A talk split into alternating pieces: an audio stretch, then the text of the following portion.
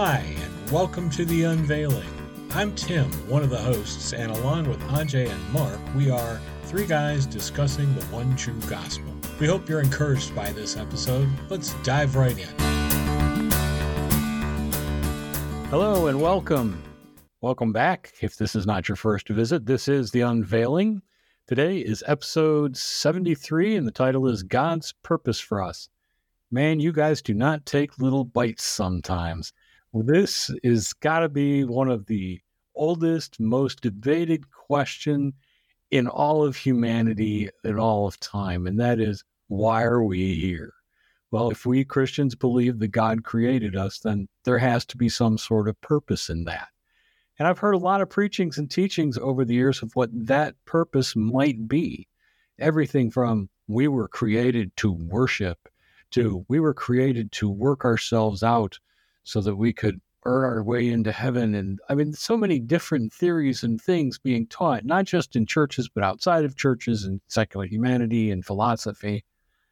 And it's a debate that rages forever because I don't know that we can know without any shadow of a doubt, but I think scripturally, we can get some really good ideas of exactly why we're here. Now, as usual, it's Ajay who brought up such a deep topic. So Mark and I are going to sit back for half a minute and go, Ajay, start us off. This is actually small talk at Ajay's house, Tim, on the dinner table. Well, I, I'm not going to let you guys sit back. We are going to have a good conversation. But just to kick it off, I'm thinking if you look at any of the philosophical conversations, all these debates with the different religious views and leaders in different religions, one of the core topics always comes down to why are we here, right? Because everything comes from there. And most people, in fact, spend all their life in search of purpose and meaning for this life, and they get depressed. And many people feel there is no meaning, nothingness. And in fact, many of them end up ending their lives also, in some cases, because they don't know why we are created here. And even within Christianity, they say many things. You know, God created us to do great things and glorify God. And they say we are created for worship. In our sole purpose is worship.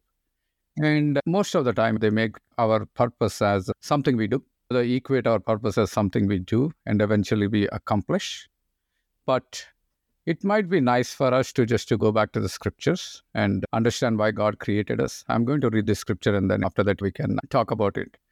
Ephesians chapter one, verse three to six. Blessed be the God and Father of our Lord Jesus Christ, who has blessed us with every spiritual blessing in heavenly places in Christ, just as He has chosen us in Him before the foundation of the world, that we should be holy and without blame before Him in love, having predestined us to adoption as sons by Jesus Christ to Himself, according to the good pleasure of His will. So here we see clearly, He predestined us. That means even before we were born, He predestined us to the adoption of sons by Jesus Christ to Himself, according to the good pleasure of His will. So the purpose or God, why He created us, is adoption of sons, to be His children. Again, the key word is by Jesus Christ. Without Christ, without being in Christ, we cannot be His children. We can talk about it later, but the main purpose of God creating us is to be simply His children. Well, that's a good point, Ajay. And I, I bring everything back to my life. Why did I create children? Well, I have two kids that, I, that my wife and I had, and then we adopted two more. So, and I think of all of them exactly the same as my children. Why did I do that? Did I do that because I wanted somebody to tell me how wonderful I am and to glorify me in some way? Of course not. They they were an expression that came out of my and my wife's love. So they were conceived and born in love. And what is their purpose? Their purpose is to have lives and to fulfill their lives. And I want to have a, a relationship with each and every one of them. And that's important to me and seems to be equally important to them, thank goodness. But I didn't create them for my purpose. I created them and I loved them. But I don't know that I had a very specific purpose in that. So this is slightly different, you know, and of course this is spiritual and, and on a theological, godly level versus my poor humanity, but we don't create people for things, you know. Sorry, Mark, go ahead. Finally, it's time for you. Well, I like your analogy there, Tim, with kids, because so many times God does show us about himself and about us through that metaphor, through that illustration. And you're right, we don't have kids so they can tell us how great we are all day. We definitely don't have kids because we need help cleaning up the house. Because if well, you that do, didn't hurt. Yeah, but if you do the math, how much they mess it and how much they clean it up, we're still behind. Okay, so really? and and we don't have kids to love us, although that's a wonderful thing. And what warms us more than our kids loving us or each other? But we had kids to love them because we wanted that closeness. There is a, the bond of father and mother and child is one of the most profound we have on the planet, and it's just a shadow. It's just the outer fringe of our relationship with Jesus and with the Father and the Spirit in us. So I think that's a great illustration you used, Tim. And another thing I just want to add is that this question is a very important one, not just because we all want to know our purpose, because it gives meaning to our life, but it definitely dictates and informs the way we read and interpret Scripture. If you think your purpose is to do, do, do, and also conversely to don't, don't, don't do that or that or that, it's going to change everything you read because you're going to see everything through the law. So that's why, and I cannot agree more with the both of you, that that Scripture clearly teaches God created us to be his children.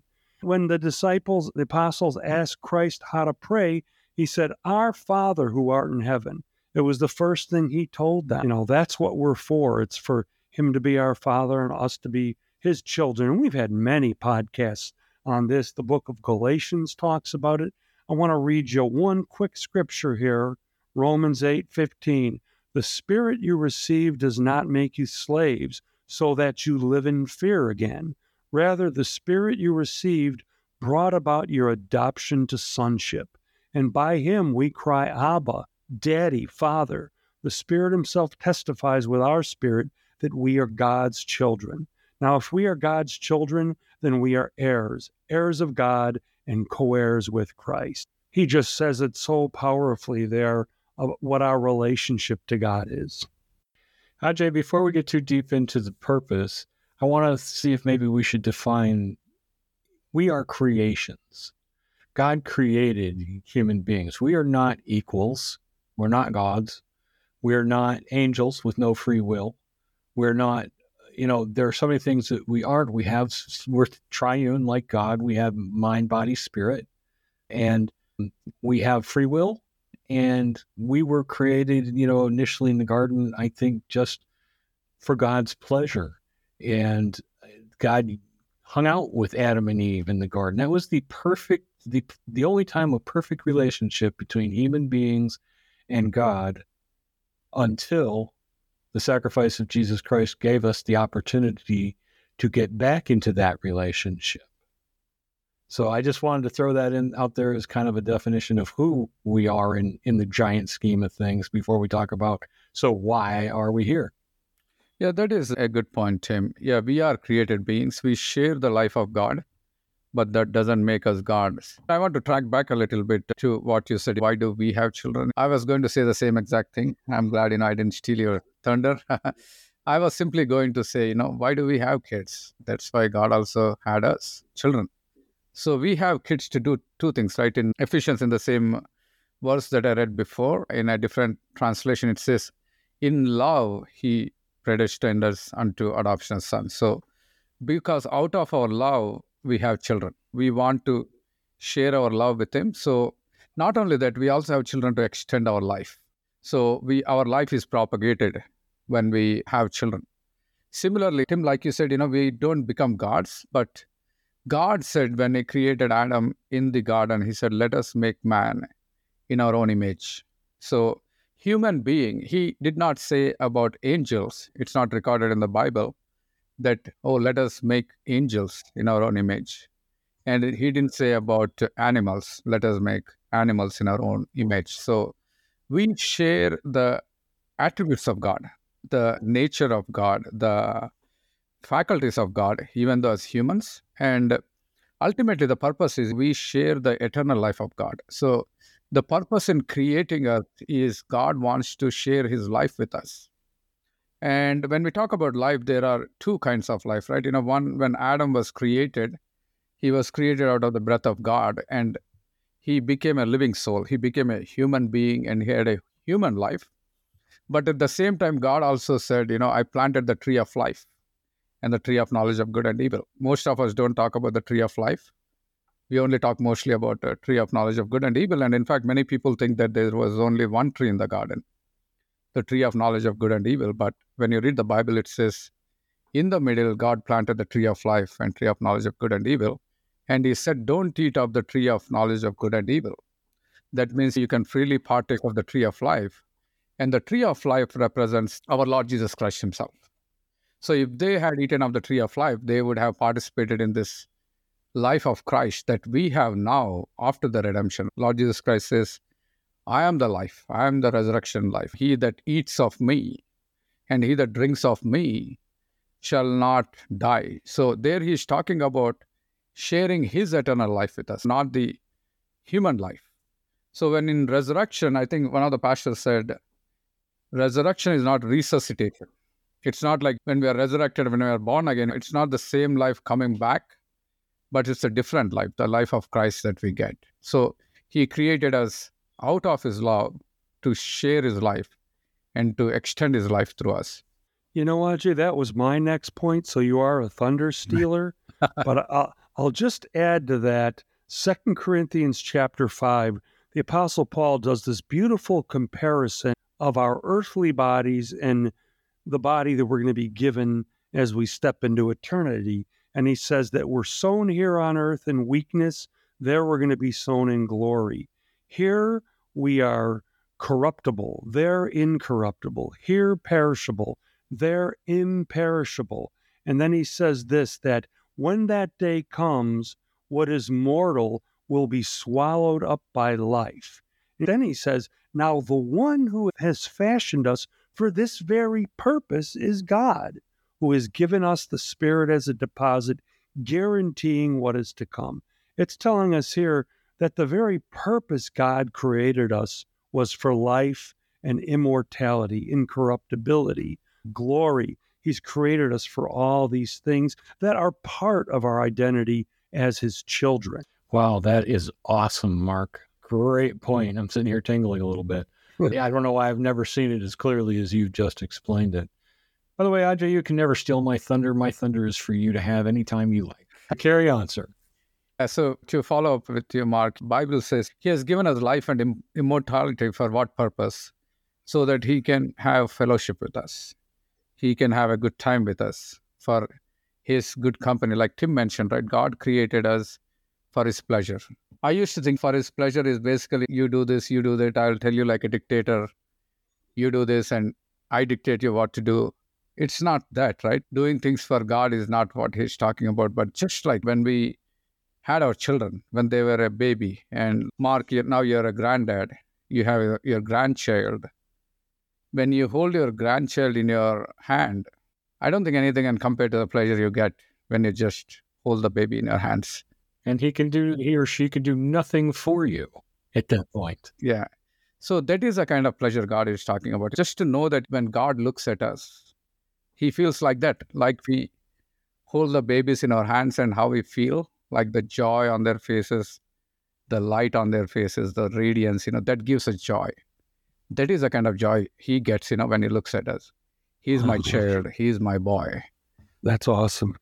I'll tell you, probably one of the most profound days in my life was when they handed me my first child, my daughter, Grace. The connection, the love. She, I didn't even know her. But from that, you know, that's only a shadow, Scripture tells us, of how God feels about us, the value he has.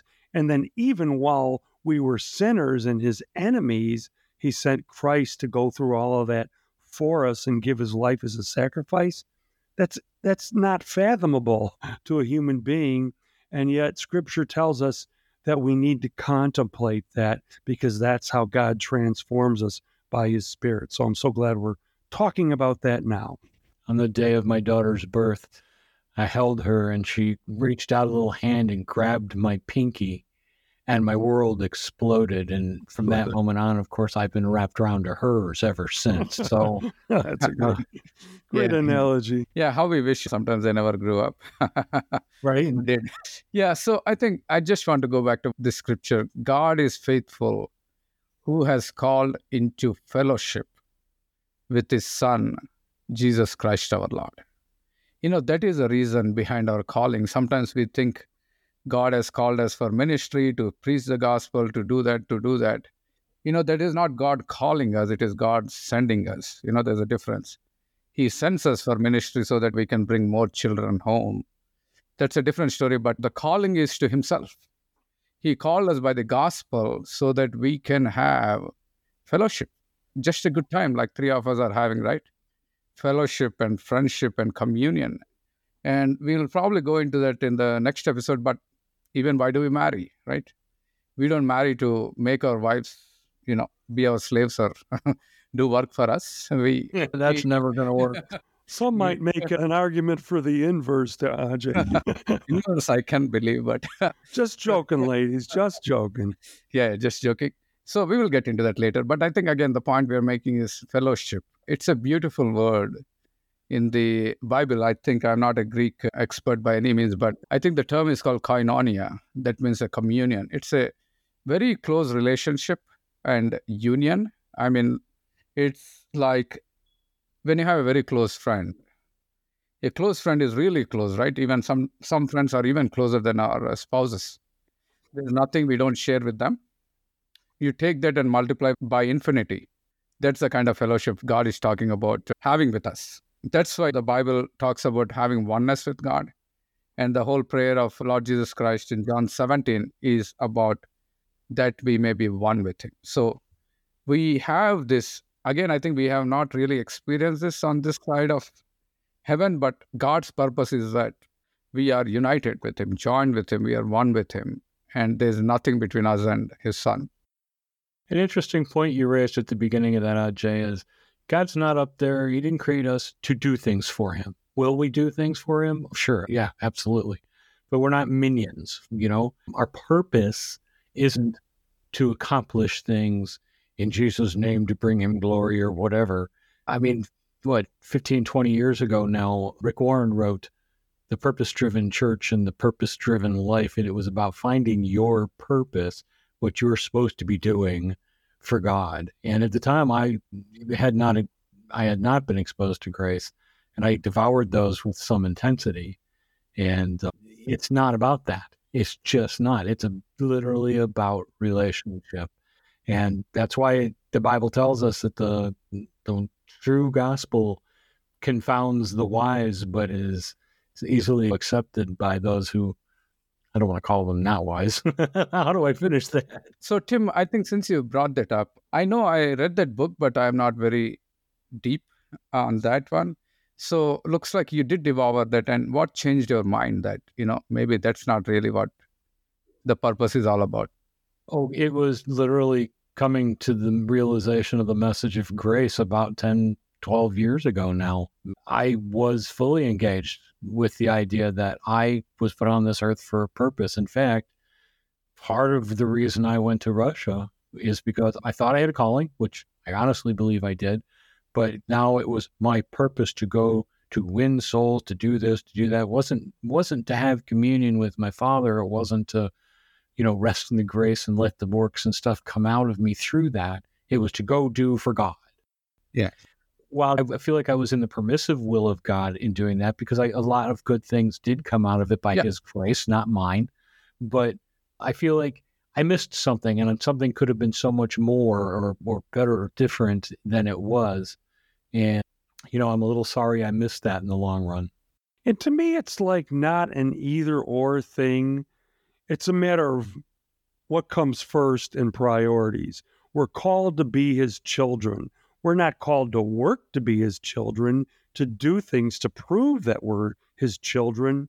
We're meant to rest in the presence of Christ through the Holy Spirit.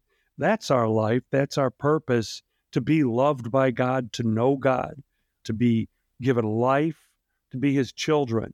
And like you said, Aj, it doesn't mean we're not going to ever do anything either for him because he sends us or calls us. In fact, I think we'll end up doing more by resting in him and understanding our purpose is just to be his children. Just like we are doing this podcast, right? This is not our purpose. It's just a byproduct of who we are and our our love and passion for the grace of our Lord Jesus Christ. Absolutely. Amen. So there's one more scripture I want to quickly read. Again, related to purpose, it's another clear scripture. You know, whatever we say, we do not say without scriptures, because end of the day, the only thing that will help us is the truth, and the conviction of the truth only comes from scriptures.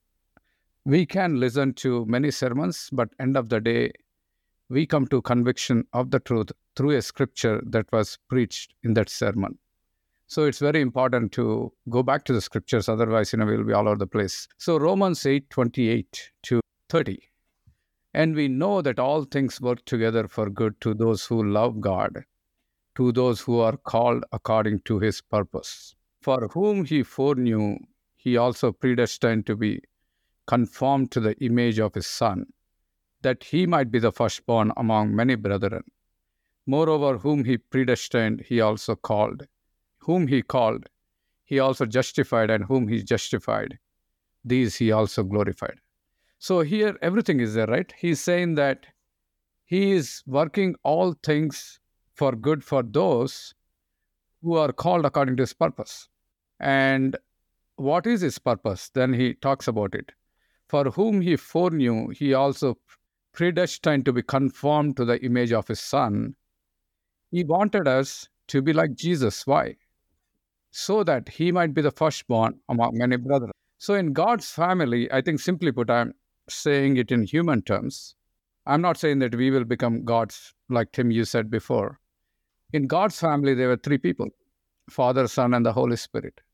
Now what God is doing is he created us so that we can be like Jesus, and he can be the firstborn, and we can be many among his brethren, right? He might be the firstborn among many brethren. So the purpose is God wanted to have more children, and he wanted Jesus to have more brothers and sisters.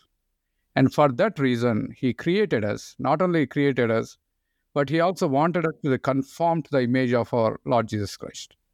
So unless we are conformed to somebody's image, unless we have the same nature, same way of thinking, same way of looking at things, same way of perceiving things, we cannot really have true fellowship.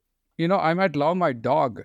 I mean, I love my dog, right? Even I, I there's nothing I don't do for my dog, but still, I can't really have fellowship with the dog because we are at different levels. Similarly, humans, we cannot have fellowship with God until we are conformed to the image of our Lord Jesus Christ. So he created Lord Jesus Christ. He created the first man, Adam, with the ability to have communion and fellowship with God. But when Adam sinned and fell, he lost that ability to have fellowship and communion. And so Lord Jesus Christ, through the redemption, he brought us back to that original life. In fact, better than that. Now God in us. And this life of Christ has the ability to have communion with Father, Son, and the Holy Spirit. So simply God is inviting us into his family, the family of the Trinity. How awesome it is. And to just have that fellowship and communion and relationship and inti- intimacy forever and ever. You know, Ajay, I have a little addendum for what you just said. One of the scriptures you read and that you spoke on was about being conformed to the image of Christ. Scripture also uses the term transformed into the image of Christ. And many believers believe that that's their purpose. And but they think that they do it themselves. They sanctify themselves and through works in it. And if they're really spiritual, to work along with God in accomplishing their purpose of being transformed into Christ. And Scripture tells us clearly that's not our purpose. That's God's purpose, is to transform us by his Spirit. Second Corinthians chapter three, eighteen tells us it's the Spirit who transforms us. So even us working real hard to be like Jesus, that's not our purpose. So con- conforming is something that you can do as an act, and transforming is something that happens to you. That's a great point there. Yeah. Oh, wordsmith. Uh, and if I could just take us in a little bit of a different direction, and I think we need to uh, acknowledge that this metaphor or illustration of fatherhood and becoming children, although it's not really a metaphor, but we've extended in, into one, is that not all fathers are good fathers here on earth. And we have to at least acknowledge some of our listeners can't relate to a father like this. But God is not that kind of father. He's the kind of father that only wants our best, that wants to be with us, spend time with us. And, and I would say his purpose is us, for us, one of his purposes in being his children is to being dearly loved children who know him and are known by him. That kind of speaks to the quality of that union that you talked about, Ajay, that it's not just like an earthly union. It's a union of just, you know, unfathomable love and closeness and knowledge. And the Apostle Peter tells us in, in his second book, chapter three, but grow in the grace and knowledge of our Lord and Savior, Jesus Christ. And if you ever do a study on all the prayers of the Apostle Paul for God's children, he prays here, he says, may the Father give you the spirit of wisdom and revelation so that you may know him better. I just think that's a great point. And one final thing here, a lot of us have heard the story of when Jesus was talking to the crowds, and he says, not everyone who says to me, Lord, Lord, will enter the kingdom of heaven, but only the one who does the will of my Father who is in heaven. Many will say to me on that day, Lord, Lord, do we not prophesy in your name? And in your name drive out demons, and in your name perform many miracles. Then I will tell them plainly, I never knew you.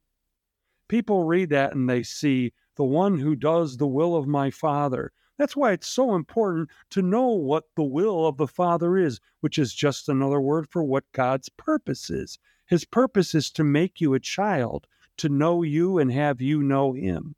If you look at that as I've got to do, then you're in trouble, because these people that prophesied in his name, that performed miracles, that drove out demons, didn't even do enough.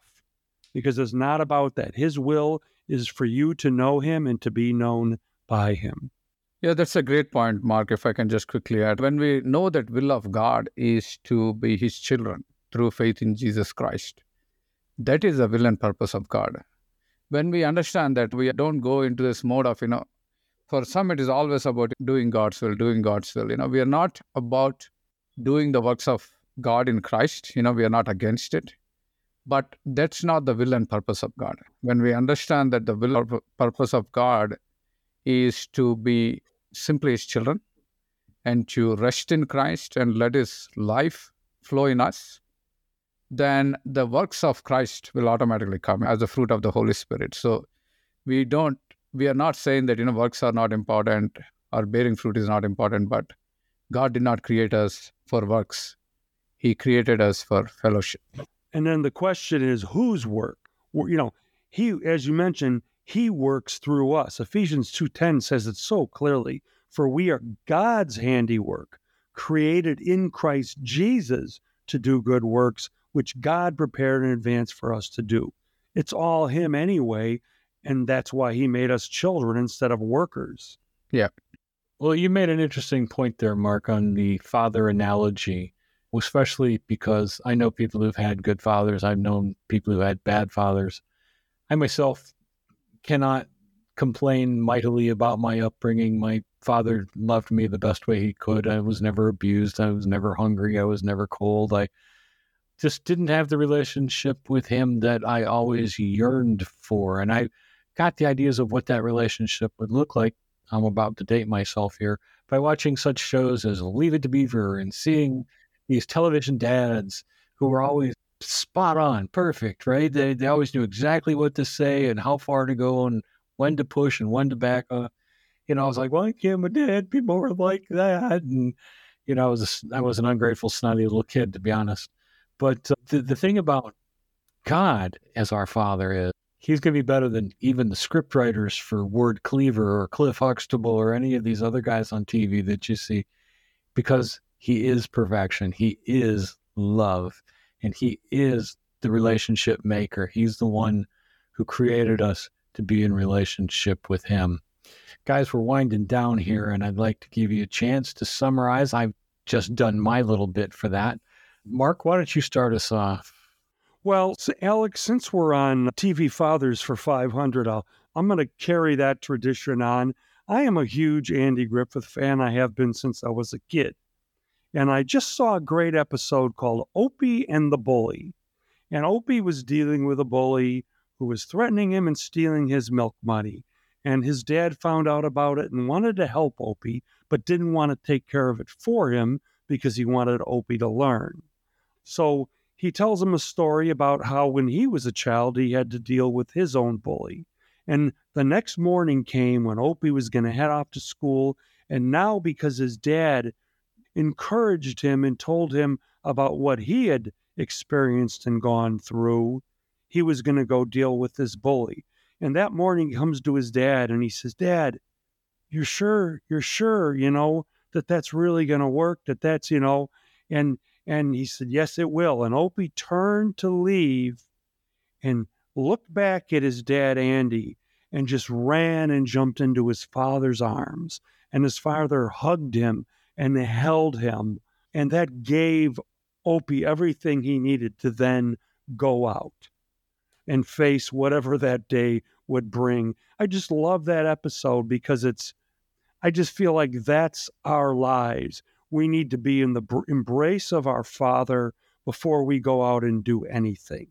And you can watch that episode if you want to get further, further meaning out of it. But it's just, a, it always brings me to tears because of just that close relationship and that being the starting point. That's awesome. Ajay, how about you? Is this, this was your topic, and I'm not sure we covered nearly as much as available to us. So maybe summarize where we're at for now, and we can pick up more next time.